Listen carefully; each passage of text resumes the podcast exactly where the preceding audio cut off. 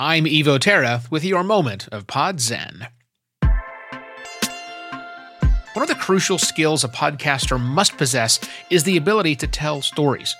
Your ability to tell stories is more important than the timbre of your voice, your equipment stack, or your marketing efforts.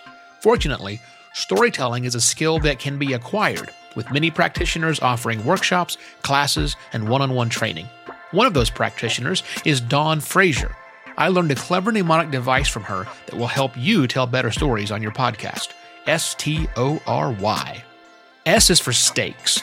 Not the why of the episode, but the want of the episode. It's the hunger, it's the expectation you set for your audience that keeps you on track and keeps your audience locked in place. T is for theme, the main through line or the meat of the story.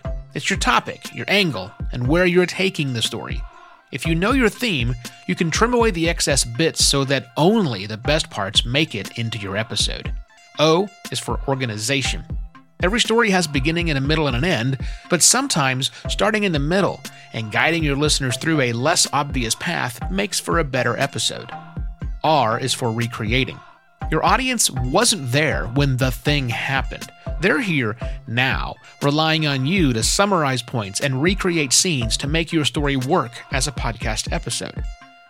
Finally, the Y is for you. You are an integral part of every single story. You are our proxy. You get us deeper into the stories you tell on your podcast episodes. We want some of your personality and even biases in the episode.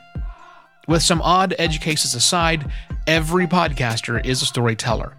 200,000 years have shaped the human brain into a story receiving vessel. Podcasters will do well to remember that. You'll find more thoughts on this topic and other questions every serious podcaster should be asking at podcastpontifications.com. I'm Evo Terra.